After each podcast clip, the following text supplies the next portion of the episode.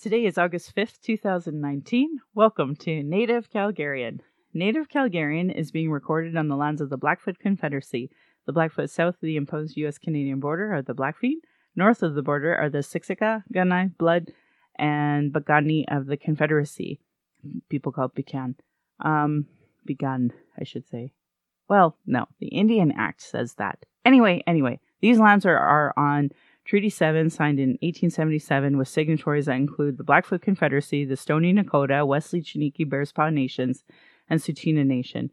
We acknowledge all First Nation, Metis, Inuit status, and non status across Turtle Island as the keepers of these lands. Oki, Miko Chase, Chastokom Aki. My name is Red Thunder Woman in, th- in ceremony. My English name is Michelle Robinson. My humblest, humblest apologies to the Blackfoot elders and language keepers as I try to learn proper pronunciation. I honor the Blackfoot and these lands that we're on. Uh, my I was born as Michelle Elliott, a very English name, which has afforded me privilege in an English colonial world. My mother is Northern Slavey Dene, or Sahtu Dene, but my Indian Act and Post status card by the Canadian government says Yellowknives Dene. My father is so Canadian that I am a daughter of the Mayflower and a daughter of the American Revolution while having an Indian Act imposed status card. I acknowledge my Dene lineage and that I was born in Calgary, but my family is not part of the Treaty 7 signatories, which makes me a visitor to this area. My Dene lineage roots me in the land of the Hare people, also called the Great Bear Lake people in Treaty 11. I'm a native to Turtle Island, and my Dene Nation is a visitor to this area of Clincho Tinne Indahe, in my language of Sahtu Dene, meaning many horse town, named after the Calgary Stampede. Land acknowledgements are critical to creating safer spaces for Indigenous as well as honoring the host as a guest. Any mistakes and misinterpretations will be on me. I encourage questions so that misunderstandings can be cleared up as soon as possible. I do not speak on behalf of all Indigenous, but I can share what I know as I walk down the red road. If you're experiencing emotional distress after hearing anything we talk about today and want to talk, call the First Nation and Inuit Hope for Wellness helpline at 1 855 242 3310. It is toll free and open 24 hours a day, 7 days a week. Non Indigenous, there are distress center lines in your area too. My Patreon account is Native Calgarian. Thank you for previous donors that have already showed their support to the show. If you value listening and can afford to give, thank you. To those who cannot afford to give but listen in, I'd love to hear from you at nativeyyc at gmail.com, where you can send in your questions or comments. We are also on iTunes, Google Play, and Stitcher. So I feel like I have a lot to talk about today. Um, I was going down to the Calgary Public Library to look up some information about um, actually sh- uh, shelter. That's what I was I was originally there for was to find some old uh, newspaper newspaper clips and uh, um, you know information on when Ruth was building up that center. And I was doing it for a friend of mine because um, I know that uh, Jesse Thistle he and I when I say friend, I'm like I wish he was my friend. Actually, more like an acquaintance that I met one time that I interact with on Twitter, and just by association of him being Indigenous and me being Indigenous, we follow each other. And of course, I retweet his his new book from the ashes all the time because I definitely seeing that becoming a number one bestseller in Canada. Um, for a lot of folks that actually do believe in Indigenous Canadian relations, I think they'll be really interested in his book. So anyway, I was trying to tell him on I don't know Facebook or Twitter or something, some social media, that um, you know there there's always been those barriers when it comes to issues on you know having uh, homeless shelters, all those things, and Ruth Scalplock, who a lot of you know is one of those elders that are are um, really mentoring me. She had told me about when Awo Taan was our, our Indigenous Women's Shelter, for those who do not know, when she was working at trying to make that a thing, there was actually a lot of pushback. So, first of all, the reason why she knew we needed it was because she actually worked at Sheriff King, which is supposed to be for all people, but because Canadian Indigenous relations are so poor, there's a huge gap in services and, and bias, a huge racial racial bias. So a lot of people do not understand that. And and here we whitewash that by saying, "Oh, it's cultural differences." when the irony is is that indigenous are forced to, into this colonial world and are forced to know everything indigenous or english and you know canadian but it's never been reciprocated ever so when i talk about oppression please think about that please think about being raised in germany being forced to know german being forced to know all german customs and then actually have folks that are german have the audacity to say well it goes both ways where you don't understand our culture nope you're wrong. We do understand Canadian culture just fine. But to say there's cultural differences and is a nice way to whitewash the idea that, you know, Canadians are racist and biased towards Indigenous people. So, anyway, she knew that there was a huge gap, and she had this goal and this vision that she had to create the women's shelter. And for those who may not know, she also has a book called My Name is Shield Woman, because that's what Awo Taan in Blackfoot is, is Shield Woman. And so she gave that name to the shelter as well. But of course, it wasn't named that at first. At first, it was just the Indigenous Women's Shelter. And in those days, it would have been Indian woman or um, Aboriginal. That's you, you can always date where somebody started to learn to talk about Indigenous people based on what they say. So anyway, anyway, um, there was a lot of pushback for there to even be one, and they talked about it being it's going to be riddled in crime, and the police will be there all the time, and it's going to bring down our property value no matter where you place it. So at first, the proposed location was some place in the industrial area, which she was not okay with, and she had to fight in order to get it put into more residential setting. And at the time, and she still to this day calls Ralph Klein her brother because she had to negotiate with that era of uh, politicians. And Ralph Klein was originally Calgary's mayor, and then he became premier. So she actually did have a lot of pull. When she ran for the NDP, apparently that kind of severed a few of that, a few of those relationships. But at any t- rate, to this day, she still calls him her brother. So, anyway, anyway, anyway, I was trying to find some evidence to back that up and put it together in a way so that other folks could grab it because it's actually not that easy to access old newspaper clips and all those things from Calgary, which sucks because nationally, I know a lot of folks probably want to use some of those sources and datas, right? So that was the goal. But I'm thankfully some of the reporters that I have a relationship on social media with were like, "Yeah, I know it's so hard once you get there to not get sidetracked." And that's what happened. So I started getting sidetracked and I took a bunch of pictures of um, some of the articles that I had come across. And, you know, just based off of the timing, and I was looking at, you know, indigenous things that were related to a certain time era. So a lot of that stuff came up. And what was coming up, which was really like a reminder and triggering, was the articles that actually led to what is now today called the Rolf Report.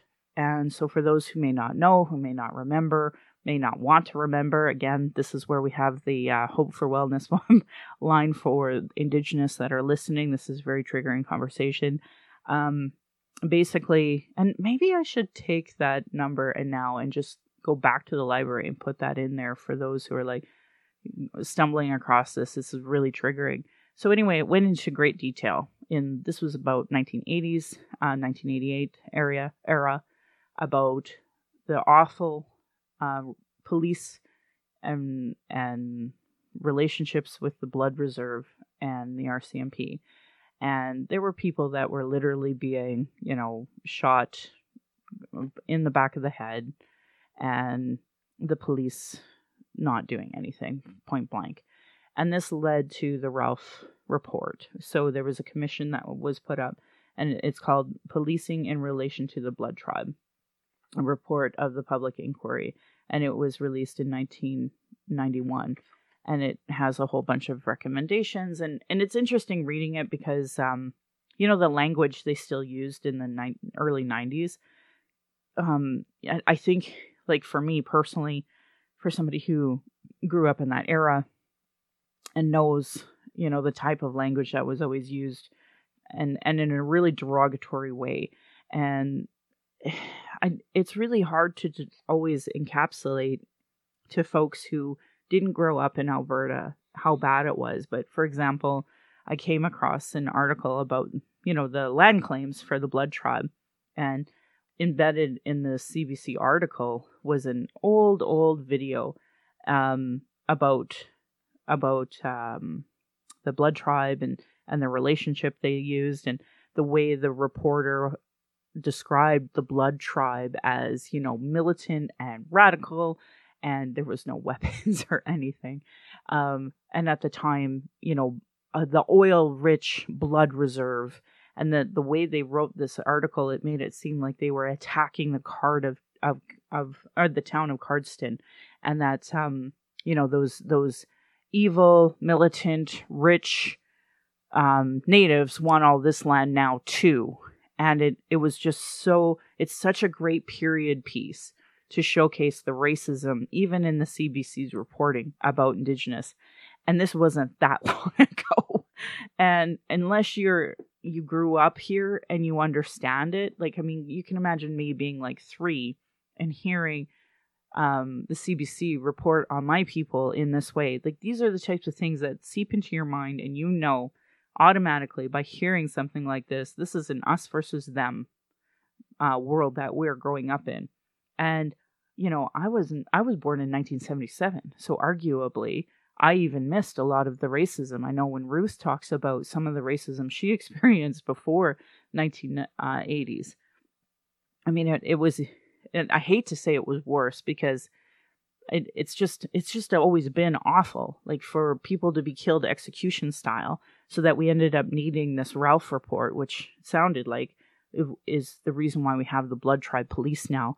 Um, but even that like the recommendations that are on that and i really encourage people to read it it's so painfully racist the way it's written you know again with the word terminology cultural differences in, in because the rcmp would never you know say that um well they even imply that the blood tribe doesn't understand canadian culture which is totally completely not true after all of the government policies that's been forced upon us, the languages, everything. It, it's the most ridiculous thing to read. But that was the thinking in 1991. So that was perfectly acceptable to put out there. So anyway, that was that was incredibly triggering kind of rereading that and but what what it really did too was it brought to light not just the sh- shitty racist um, media reporting, but and the way that they wrote it in the actual public inquiry. But it just highlights like this is my experience. It, it actually validates to me because i've been gaslit by canadian society. It just validates how poor you know the most critical part of my childhood from 77 to 91 that that type of writing that type of style that was said in media that was said in even public inquiries and how gross it feels just knowing that this is the basis of my existence in canadian world and it also brought up the idea that, you know, we've had all these inquiries. Again, I talk about this all the time on the podcast the list of inquiries, commissions, and such that have never been implemented. This one is no different. And I encourage people to read it because today, 19 or in 2019, we have, you know, 231 calls to justice now that have to be implemented on top of the uh, 94 calls to action of the Truth and Reconciliation Commission, on top of the over 400 recommendations that was in the Royal Commission of Aboriginal People. And this one is very specific to Treaty 7 area, yet it's still not implemented, and this was released in 91. So, you know, for Canadians, like I, I get so frustrated by, by the way they they expect me to solve everything when it's like I'm not the person to solve this. I have been telling everybody, here's the policies we need to implement. And of course that goes in one in one ear and out the other. But it's not just me. Like I'm just saying this work that has already been done. I mean the families that were directly impacted by what happened in the late 80s to read this today. It, this is a part of their family history now. And you know, impacted in a really awful, awful way. Like this is its own trauma and yet it won't ever be recognized by Canadian society as a present day trauma that has been imposed on Indigenous people, and and it is. Uh, this is a part of that present day trauma.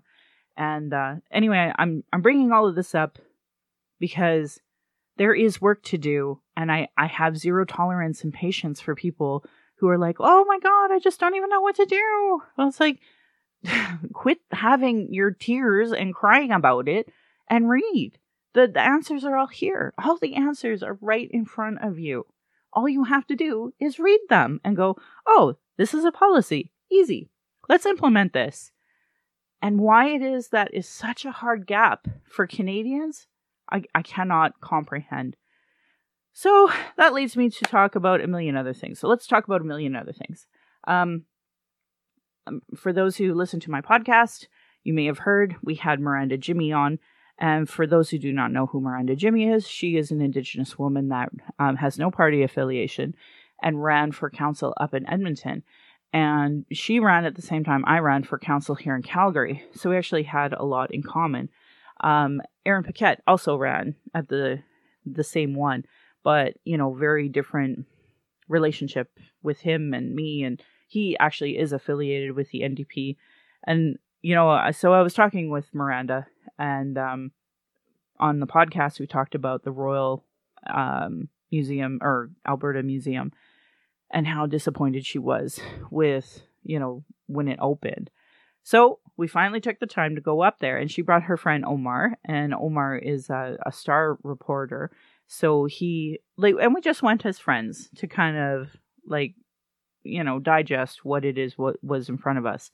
Now, for those who may not know, it was open like the less than a year ago. This is a brand new museum. We're talking post Truth Reconciliation Commission. So you would think it would be rooted in a very different view, but it wasn't. Um, I was really, really disappointed. The very first thing I seen was some display for Vikings. And I'm like, what? We're at a Royal Alberta Museum and I'm here to learn about Vikings? Oh my god. So as it turned out, I actually missed this complete like picture, of course, done by Aaron Paquette, that was supposed to do an acknowledgement of treaty. And it's done in like just underneath it, there's this wood jigsaw puzzle piece and you know, it has Blackfoot and Dene and then English, and it says the Royal Alberta Museum respectfully acknowledges that the land upon which we stand on is Treaty 6 territory and a meeting place for generations of First Nation, Metis, and Inuit. In recognition of Indigenous peoples' long-standing connection to the land, we present this changing display that showcases the work of First Nations, Metis, Inuit artists. But I was told that that's actually not the case, that there won't be any change in that. So I hope I'm wrong. Let's hope I'm wrong. Um, so the first thing that you notice when you first go into the new museum floor, oh, actually, uh, what I'll probably talk about first is um, for a lot of folks who may not know, there's a public, open to the public area that has a, a rock, and this rock is a meteorite that actually came from from space and landed in um, in Western Canada here, and the United Church stole it because they knew that the natives were always, you know, traveling to it and worshiping it, and um, so the the United Church stole it and then and and put it in their church so that people would come to the church.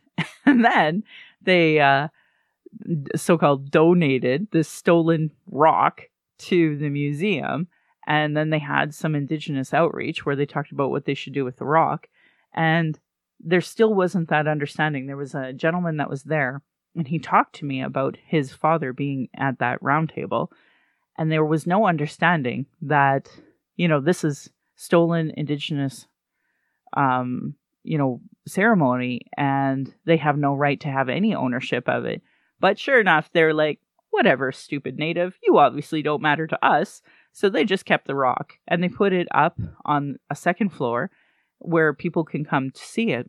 But it's actually so tucked away that unless you understand the cultural significance of this nobody's going to go visit it. So it was really disappointing. I'm like, you're kidding me. So this is the start of the Royal Alberta Museum is a stolen artifact that they have zero intention of giving back to anybody and just leaving it there with not really an understanding to folks like, you know, this is a really big thing. Um, with any kind of conversation about reconciliation, we see our role as the oppressor, and you know we want to make amendments and our apologies to you know, the First Nations directly affected. None of, nope, not going to see anything like that at all.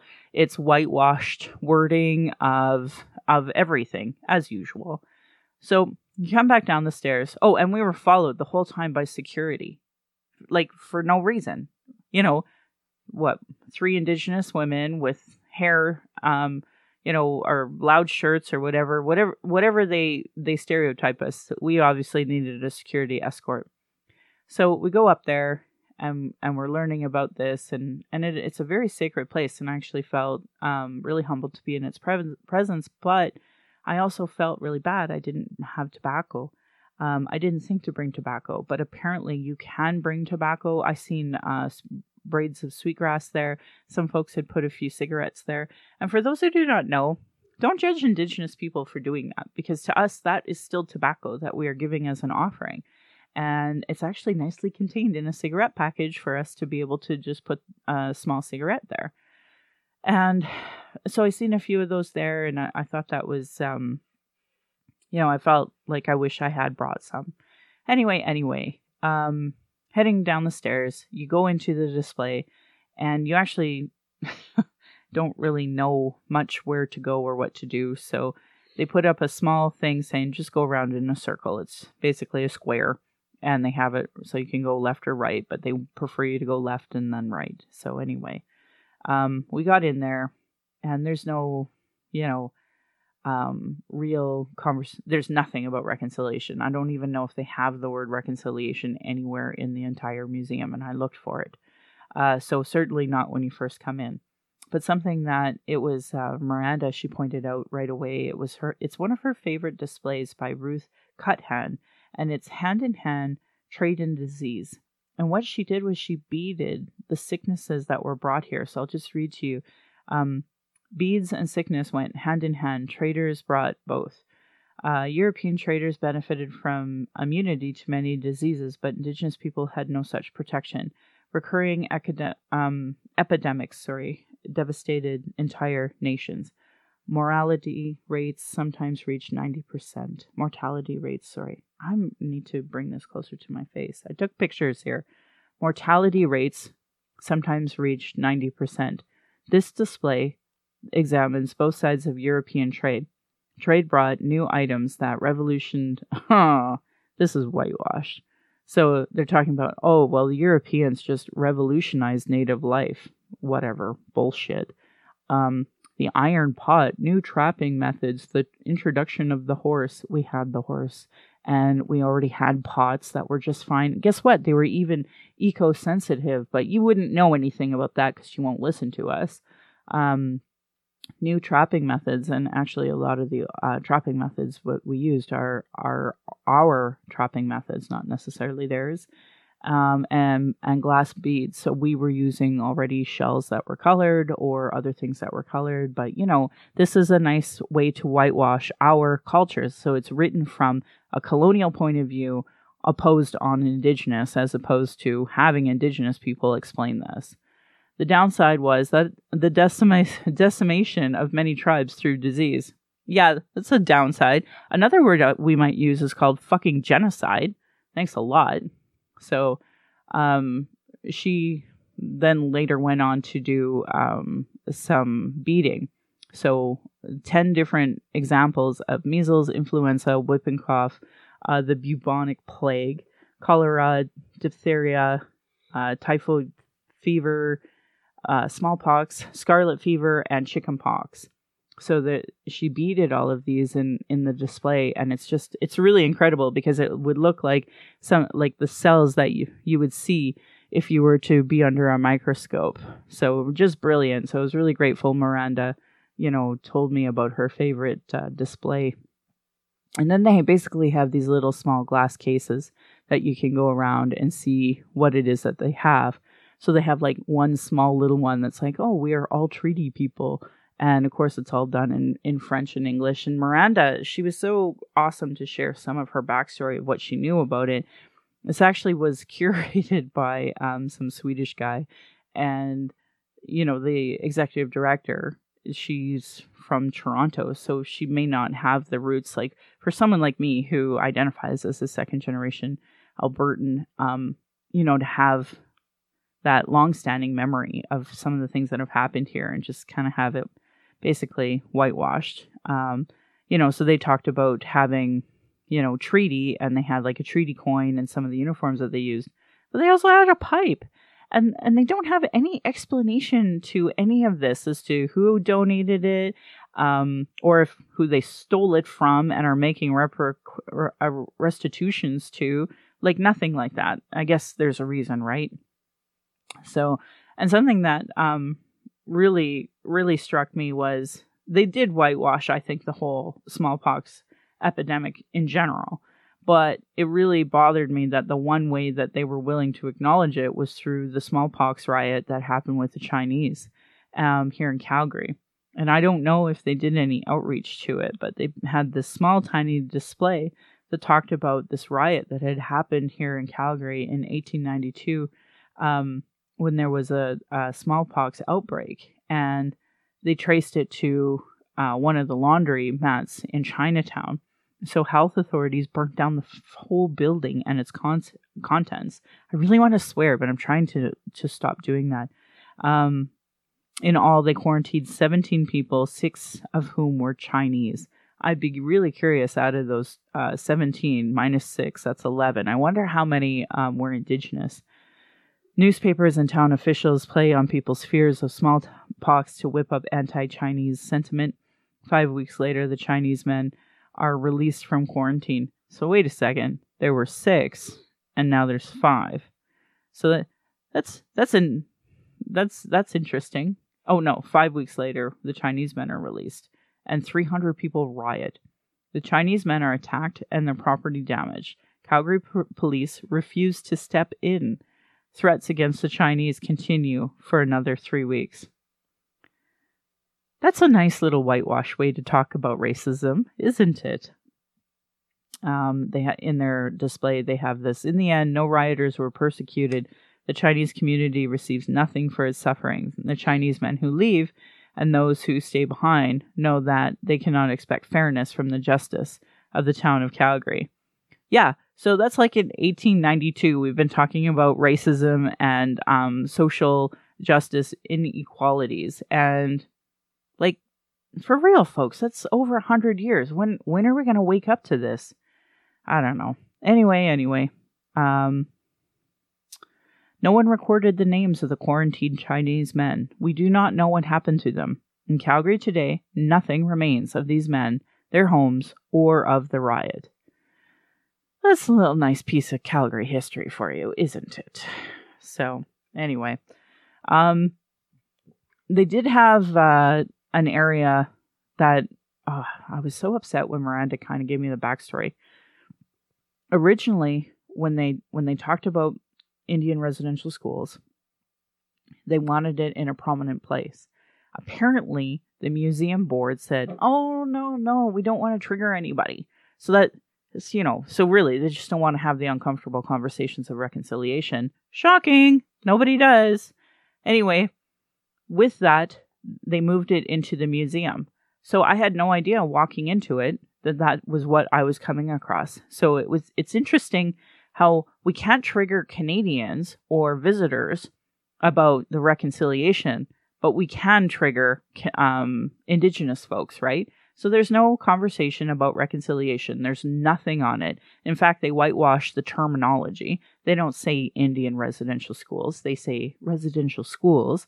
And then they have a map that has, it doesn't even say um, residential schools, it has the boarding schools.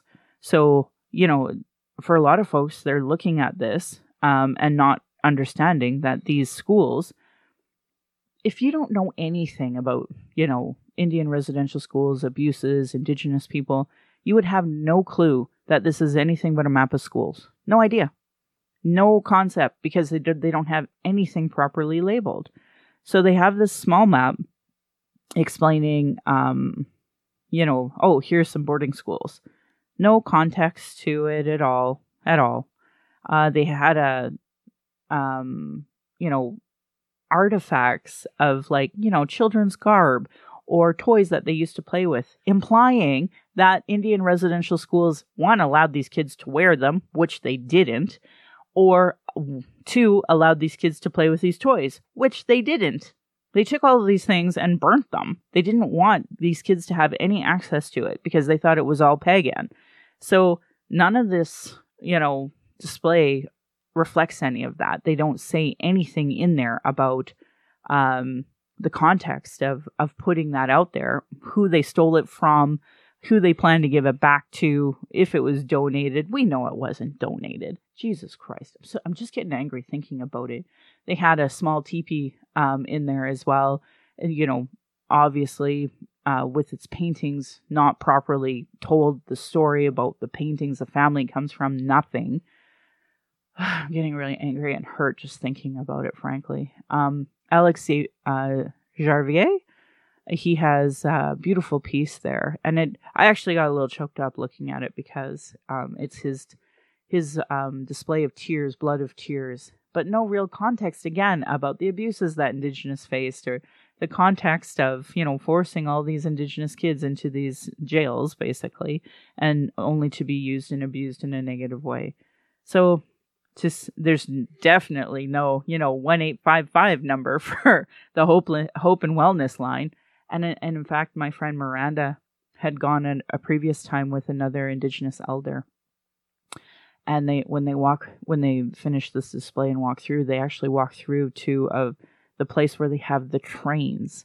And the elder looked at the trains and the and the benches they have there and said, "Oh, I remember sitting there for three hours waiting for the train to take me to Indian residential school." And of course, Miranda nor I because we didn't experience it firsthand, would have no, you know, context of that at all. Um, and my people, they were actually rounded up on boats and taken down the Mackenzie River to the schools.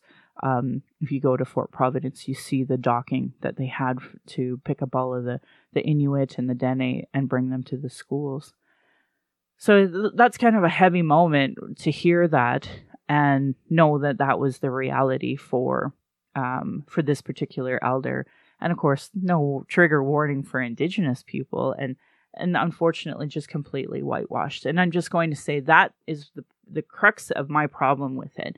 You can't open a museum in canada post truth and reconciliation commission and not have a focus on that at all and and so low bar the whole museum should be based off of that and it wasn't so needless to say i was totally upset and then when we got into the car and um, um, k.d. lang's um, song came on that I just utterly love, and I it blurted at me like I just fell into my head and out of my mouth. Um, they have a whole display for uh, Black Albertans, and they have a whole display. Well, not a whole display. It's tiny, small, little glass outcropping, just like for Indigenous on LGBT. And I don't say Q2 plus for a reason because it's very whitewashed it doesn't you know talk about anything that um, more context to it and for that i'll say here in calgary we have a wonderful book about context of the queer history here in alberta and nothing two spirit absolutely nothing so here we are in an age of so-called reconciliation post reconciliation report and no mention of two spirit nothing so i was really upset because you know, I was born and raised here. I know when k.d. lang, when she came out, um, how that was like scandalous. And then when she came out as a vegan, that was the end of the freaking world because we're, you know, in Alberta and Alberta beef is the best thing on the planet. And um, I thought if you did nothing more than just have a small display on k.d. lang and her accomplishments and contributions by just simply existing as a gay lesbian, I mean, she's internationally known for Christ's sake. She's on tour internationally for this. And we, we just we're just not even going to acknowledge k.d. lang at the Royal Alberta Museum. Come on. So lame. I'm getting really upset just even thinking about it. Anyway, uh, moving on. One of the things I did like, this is like one of the very few things I liked, had they had a huge map of Alberta. And on that map, they had um, some of the names of places in different languages. And they, they color coded it so you know if you're talking about Cree or Dene or Blackfoot. And I, I loved that part. That part I loved. And I wish all of our maps reflected that, like every single map. Um, oh, I was just having a look at some of the pictures I had taken, and I'm looking exactly at, at some of the pictures I took of that map, and you know the Wetaskiwin spelling, uh, the proper spelling as opposed to the um, you know made for English speaking Canada spelling. So yeah, really, really enjoyed that one part. And uh, so I took a picture of Calgary because I knew, you know, I'm native Calgarian. And um, so they had some different, they have Mohkinstsis in it, which I hear a lot of.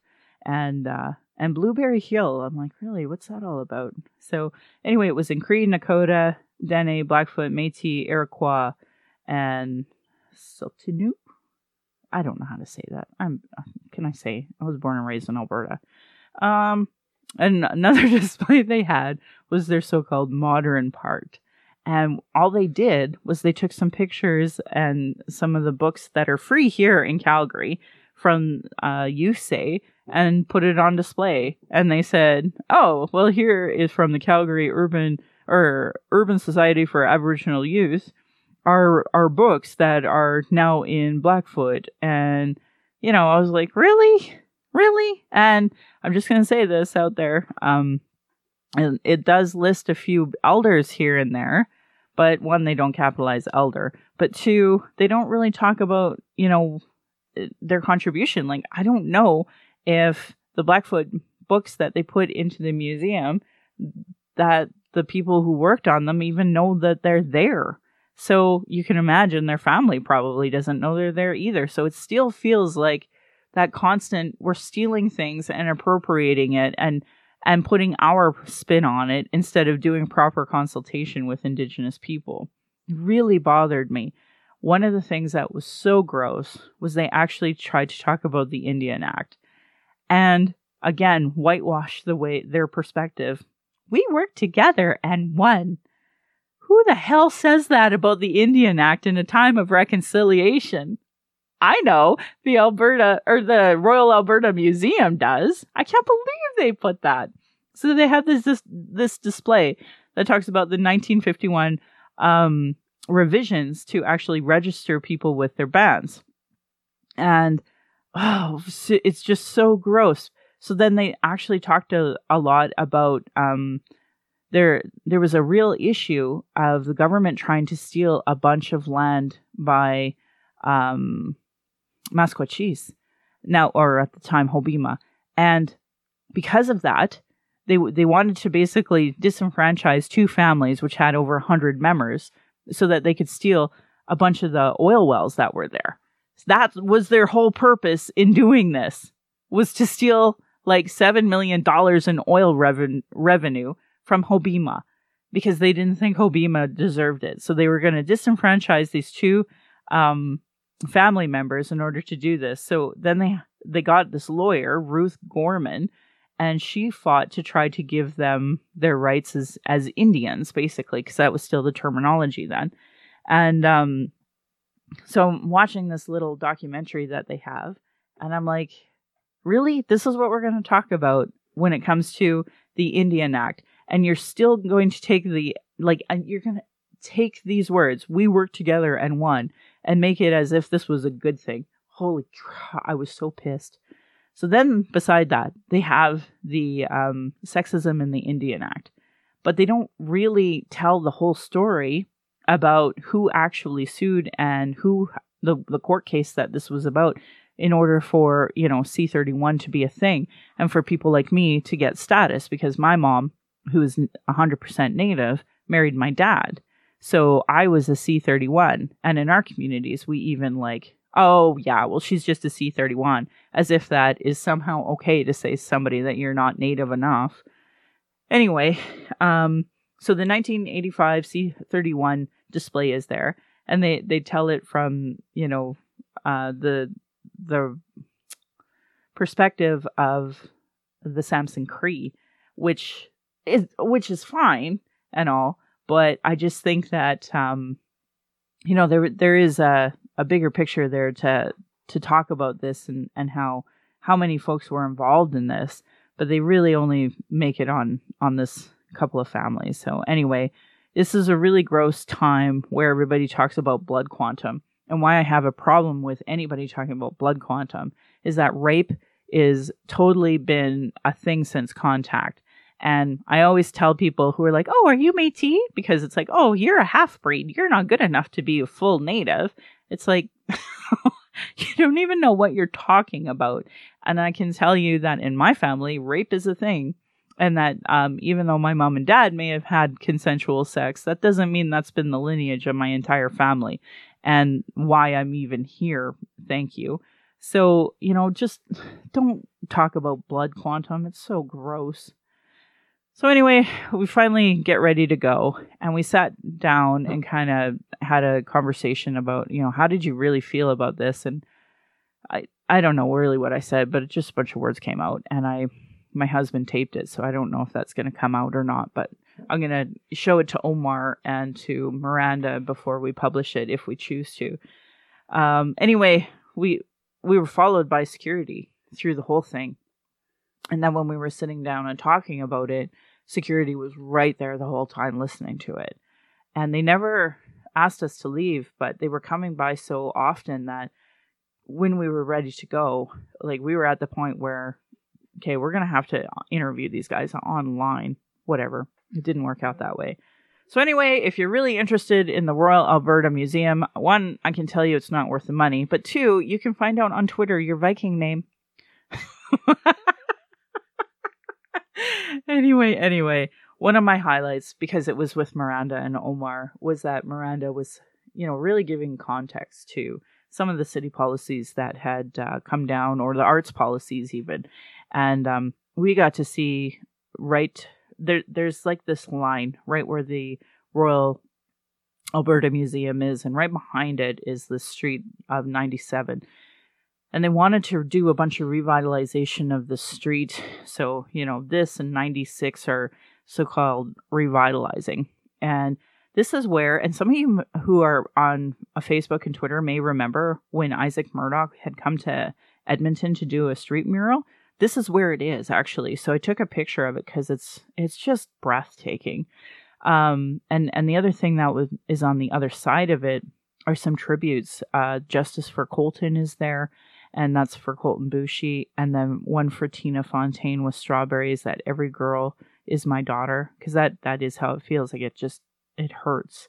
And then beside that is a Stop Genocide um, conversation. I, I just it's so obvious how our people are affected, yet so many folks are so oblivious to it.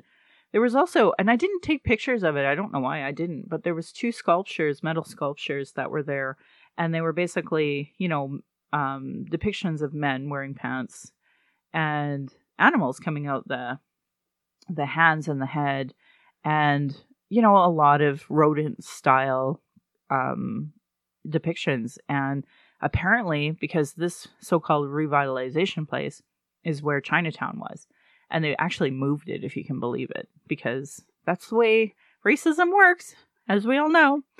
And with that, the elders of the Chinese community had seen these new sculptures and said that they were totally and completely offended by it because apparently a derogatory term for Chinese used to be rats.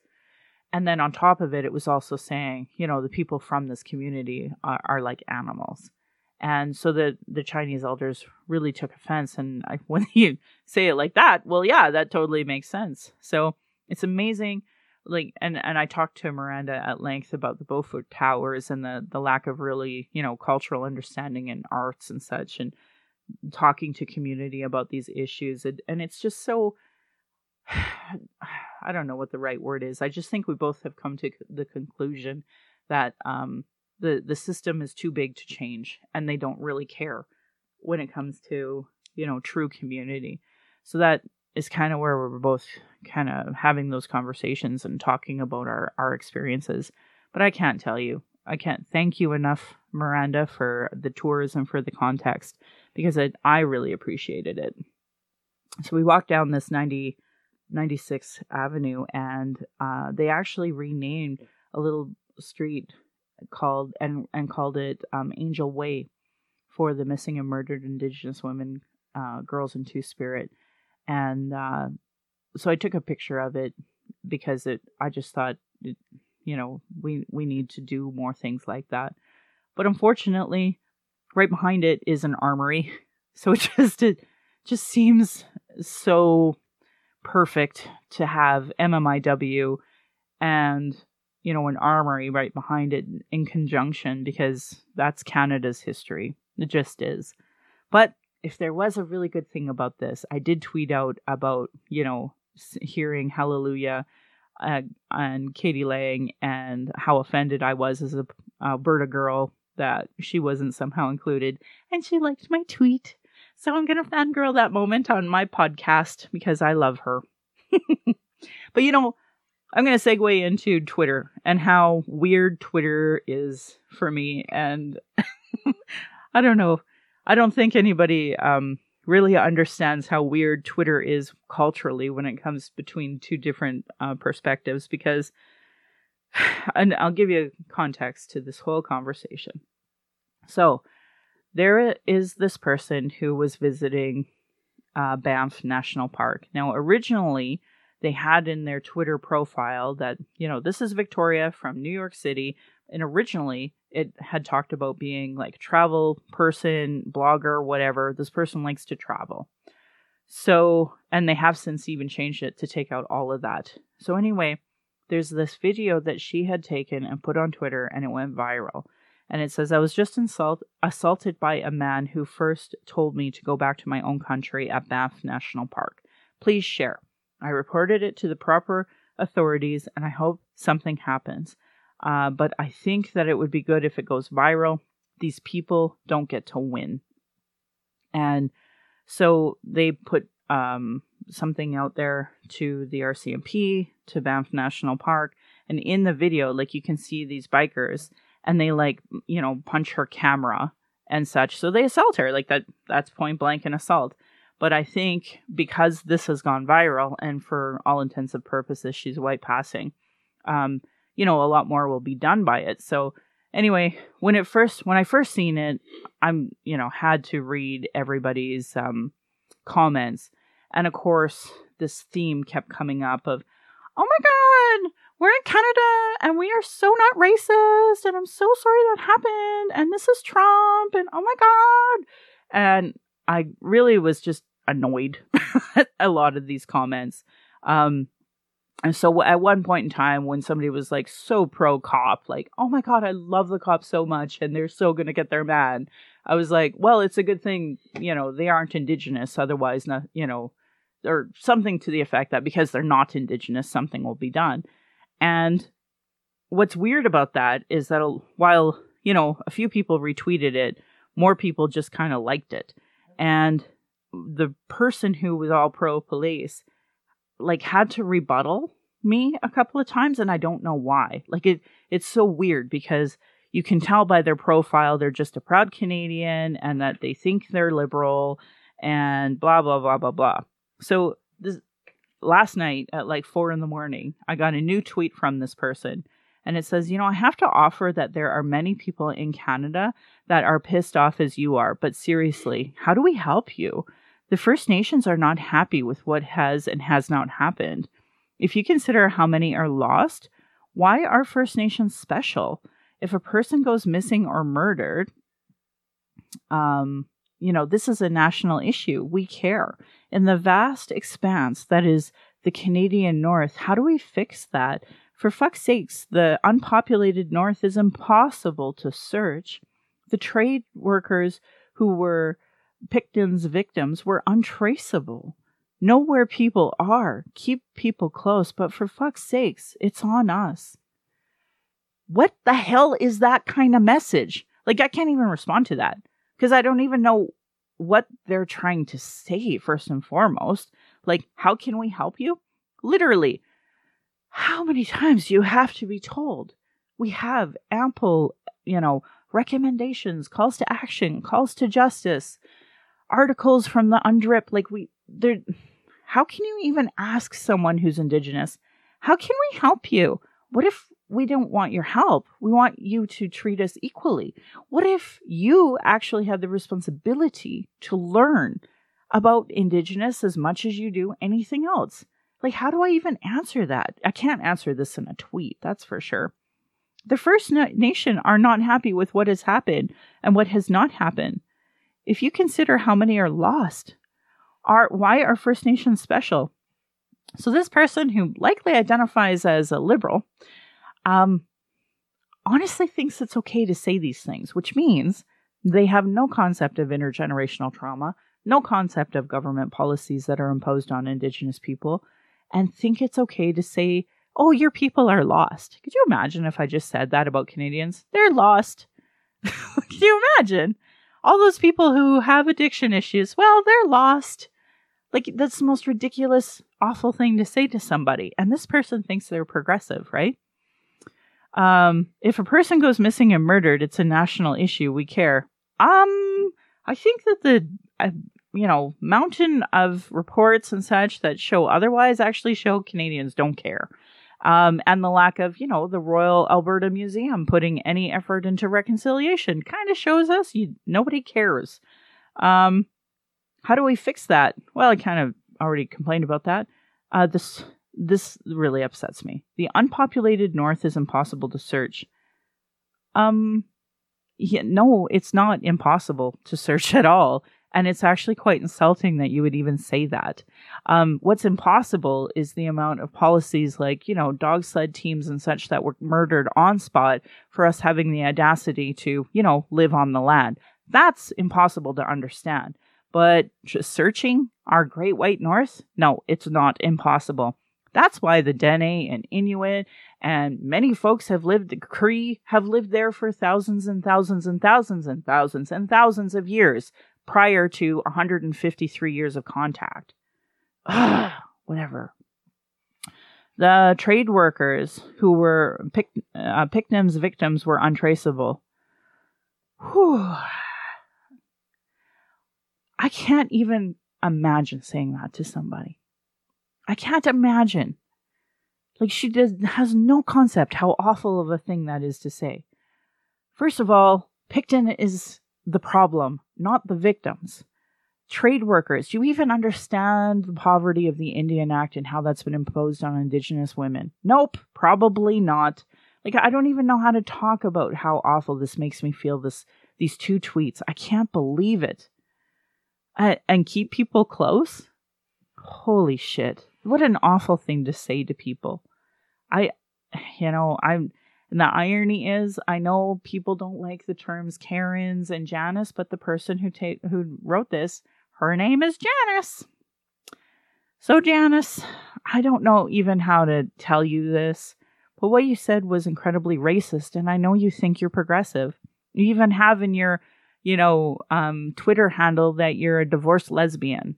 Well, that doesn't mean you understand Indigenous people. And, and these types of tweets to send to people, why do you have to give us your opinion and your thoughts? Like, it was a really simple statement that I had put out there. Really simple. You know, just whatever. You don't have to reply to it. It's just the reality. So, like me just even going on Twitter is this this is the type of crap that you have to read and put up with and I'm like like I can't even reply to that because there's no way you can possibly reply to this except in a podcast. So all I'm going to do is I'm going to put up this podcast, give her the link and see if she possibly would listen to this and see how these comments are so awful. And I unfortunately don't know how to tell you this, Janice, but seriously, just don't tweet at indigenous people. Learn about indigenous people. You you don't have to have a white savior mentality. We have told ample amount of reports, tra- our traumas, the problems, the solutions. We need you to not, you know, sit there in helplessness and see our great white north as something impossible. You need to see it as people who lived there, who were forced by the RCMP and by the military to live in small little areas called reserves. You get to live on, you know, Canada while we live under the Indian Act. I am still considered a ward of the state according to that stupid law. And had you read something like Policing in Relation to the Blood Tribe, the Rolf Report, had you read read the 231 calls to justice, have you read the 94 calls to action, you would know the solutions are there. You don't have to save us. So anyway, go back, going back to Victoria and her um, her conversation. If you follow what happened at all, basically she's a Russian um, immigrant who came to uh, first New York and then Canada. She would went to Banff to go to Johnston Canyon, and there's a ridiculous lineup and whatever, whatever. But what really came out of this was the amount of people that were like, "Oh my God, what happened five minutes beforehand? You did all the provoking. They told you to leave them alone." Blame the victim mentality that has always perpetuated in Canada, um, which I think is illustrated when I was talking earlier about the smallpox and the Chinese. You know, anything to hate people who are aren't white. It's longest history here in our area, that's for sure. So, anyway, I wanted to share because you know, Catherine McKenna finally got on board and was like, "Oh my God, like you, I'm so appalled by this behavior. Our national parks are meant to be places for everybody um, to explore and enjoy our beautiful country. These kind of comments have no place in our society. I'm happy to hear that authorities are investigating this incident. I was really grateful that a Calgarian tweeted at her. Actually, the national parks were formed by ejecting Indigenous people who lived on them, which is 100% true. That's the history of the Stoney. Um, that's why their res is on the east side of the mountains, is because exactly that, where um, Canadian government was like, we need total control of these national parks, so let's kick out the Indians. That's totally what happened. That is 100% true. Tweet goes on. Uh, Banff, at least, was built using labor of interned enemy aliens. So, for those who do not know, Japanese intern camps were a thing all across Canada, but really specifically out here in the West. Uh, one of my favorites, hot springs that I went to outside of Banff National Park, was um, oh, what was that little town called? What was that? Do you remember? Oh, well, darn it. Okay, well, now that's gonna bug me until I figure it out. But um, there's so there's there's a group of hot springs here in the Rocky Mountain houses, uh, or Rocky Mountains, I should say. Can you tell I grew up in Sylvan Lake? In the Rocky Mountains here, there are lots of different um, sources of springs, and more into the interior of BC and, and Ainsworth. Thank you, my producer. Uh, in Ainsworth, there was a hotel, and that was filled with Japanese or, intern camp uh, residents. Um, that's not prisoners. That's a better word. Let's use the word prisoners. And then here in Banff, there was um, a camp as well for these prisoners. And uh, there's a really great book out there that came from one of the liberal uh, candidates from Medicine Hat, uh, Sakamoto. There's a book on this and their experience as Japanese in- intern camp uh, prisoners here in Canada. So I highly recommend that book. I haven't read it yet. It's on my to-do book and uh, read list. Anyway, so that was a thing here in Banff. And then what they did was after the war, they made it an army cadet camp and then they tore it down during some of the cuts in the 90s and now it's just an open area. But all of that you know history is totally gone at banff. So what they said here about banff being built on the labor of intern enemy aliens is 100% true. Those were japanese intern war uh, prisoners that built banff. And, and then they go on to say i agree with your sentiment but let's not erase the past. Hallelujah Thank you for that tweet. That was a great tweet. So I had to retweet that one, obviously. So, I mean, Catherine McKenna follows me, and I follow Catherine McKenna because I think it's important to be following what's going on. And we were all a part of the same liberal team that were like, man, we got to get rid of Harper. Um, obviously, what she's done in the last three to four years has been, you know, something that I I really admire. What she has talked about when it talks to the environment and such, and do I wish they would talk more about um, other things? Absolutely, but that's her job is to talk about the environment. And yep, I don't know what to say about the whole pipeline conversation other than I know, you know, everybody knows that this is going to be forced on Indigenous people at the end of a rifle for the RCMP, which I absolutely do not condone. Um, I spoke out publicly about C51, both at the Liberal Convention and, and in the media. This isn't something that I have no idea what I'm talking about because, you know, policing Indigenous people, we did a whole episode on their book. Um, this is our reality. This is why I talk about it at the end of every episode. Anyway, um, you know, I hate Harper. There's no question. I think Harper and Jason Kenney, Andrew Scheer, that whole crowd, they voted for awful policies that hurt Indigenous, hurt women, hurt marginalized people. And you know, Catherine McKenna, Justin Trudeau, that group of people, I think were, were are trying to do better. You have to remember, not one single Indian agent, Indian Affairs Minister ever has gone, Holy shit, there's not clean drinking water? Oh my God, I had no idea. Well, let's take an inventory and then made an inventory, let alone set goals to actually, you know, get people clean drinking water. So there's a real disconnect with people who are like, man, I hate fucking Justin Trudeau. Because it's like, yep, these policies are super shitty. And I agree with you.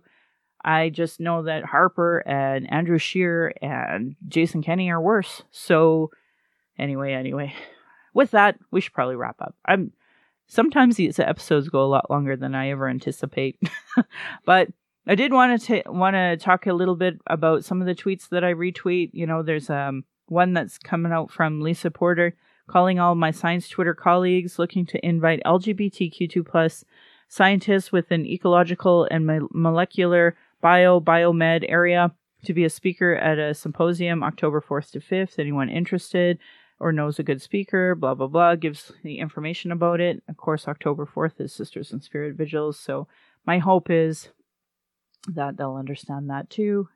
Anyway, I know they're planning their thing and I hope hope it to be a good thing, but I definitely support the idea of actually having an LGBTQ2 plus scientist because they have a different perspective to always offer no matter what um, that straight people like me get to learn from every single day. So thank you, folks. Anyway, Indigenous have been talking about our issues, sharing our traumas in reports, commissions, public hearings, just so that it can be regularly disregarded with people like, oh my God, I don't know how to help you. No more. Honor their words, honor the treaties, listen to politicians and their policies and platforms. If they don't recognize the marginalized in their budget with Gender Equity Plus, if they're cutting violence pre- prevention programs, services, Indigenous education, uterus health choices, gay straight alliances, know that your vote to that party is directly going to negatively impact marginalized people. Demand that they implement the Truth and Reconciliation Commission calls to action, the recommendations of the Royal Commission on Aboriginal People, the multiple reports on child welfare reform, violence prevention, health prevention, the 231 calls to justice from the National Inquiry on MMIWG2, and of course the Rolf report. That's a good one here in our area. Denying those reports is a form of abuse called gaslighting. Our people are experiencing extreme racism in the educational justice, health, institutions, sports, with multiple reports that say the same thing. Demand change from the election platforms and politicians. If they do not understand colonialism, racism, privilege, and sexism, they literally have zero business running. This should be understood by all parties local politicians, community organizations, sports, teachers, healthcare providers, everyone, etc. Violence is my everyday reality. Every Indigenous vener- generation has faced it. That's why I started this podcast to speak freely, without interruption, without tone police, without leadership shaming, without gaslighting questions. And as many people do not want to hear Indigenous opinion, but sure want to tell us theirs, by people who know nothing about Indigenous, know nothing about colonialism, know nothing about the constant surveillance of Indigenous people, our protests, our vigils, our rights. Typical microaggressions, people dealing with internalized trauma, people who are gatekeepers, folks that survive off the status quo and are so in their trauma they stop people from doing the other work and deplete personal resources. Internal and external racism is an everyday reality for Indigenous people. This is why I needed this podcast as a boundary to be heard. But here we are, and I'm getting to heal from that. That's an unexpected side effect of having this podcast. My hope is my daughter and my family will be proud in the future of trying to discuss these present day issues in a way that they understand down the road. Um, I'm a big believer in cultural safety so that you can create safer spaces, not just for Indigenous, but all people who are marginalized, whether they're people of color, disability, LGBTQ2+. Um, look at this as first aid for marginal for marginalized populations. Um, do something. When you see people uh, being attacked, having good intentions is not enough. Tweeting out, oh my God, I don't know what to do. Not enough. Action. We need accomplices in people doing something. So you have to take action to make change. You have to speak out against racism. You have to ask questions with those who are more understanding. You know, it's 2019. You can Google this. There are literally books, documentaries, podcasts, everything about this. Uh, find allies, create support systems for you and yourself to advocate for culturally uh, safe spaces. Take responsibility for your own learning. Read, reflect, ask questions. Do not expect this to always come from Indigenous people because I know I have put out tons of free resources that have been disregarded, as have many other Indigenous, as have many Black folk, as have many Indigenous or uh, trans folk, as have blah, blah, blah entered the demographic here. Please take time for self reflection. Beware of your own assumptions and biases. Look, man, I'm an able bodied straight woman. I'm telling you, I have assumptions and biases. If I can start questioning that within me, it's the least you can do as well. Question everything you've learned about Indigenous people and take steps to actively disrupt the stereotypes. Commit to lifelong learning. Be prepared to be uncomfortable. I'm uncomfortable at times, um, learning about anti blackness in the media, things like that. Uh, understanding colonialism and the legacy of racism is an ongoing and difficult task. Here to help .bc.ca visions Indigenous people. What is uh, Indigenous cultural safety and why I should care about it? Thank you for that link.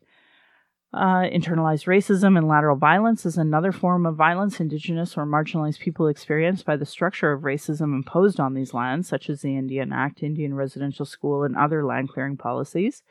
You can look at racialequitytools.org about what is internal racism to find out more. And there are lots of do's and don'ts uh, bystander intervention for folks that are experiencing racist, anti black, anti Muslim, anti trans, and other form of oppressive interpersonal violence and harassment. And there, there are many tips on how you can intervene while considering the safety of everyone. And for example, this video that's going viral of this Russian immigrant, uh, really great example where where were any of the bystanders? Somebody witnessed that. Not there was a whole lineup of people at Johnston Canyon. Not one person, you know, was there with them about that, which is really disappointing because I know how those lineup works. And, you know, they were all stuck together for that amount of time. There was somebody behind them that witnessed all of this. Anyway, take cues from people being harassed, make your presence known, do what you need to do to keep yourself safe. Don't call the police, don't escalate the situation, but don't do nothing because silence is dangerous. It communicates approval and leaves the victim high and dry. If you find yourself too afraid or nervous to speak out, move closer to the person being harassed and communicate your support with your body. Here's the thing, folks. This woman, she outright said that it was her family that fought the Nazis.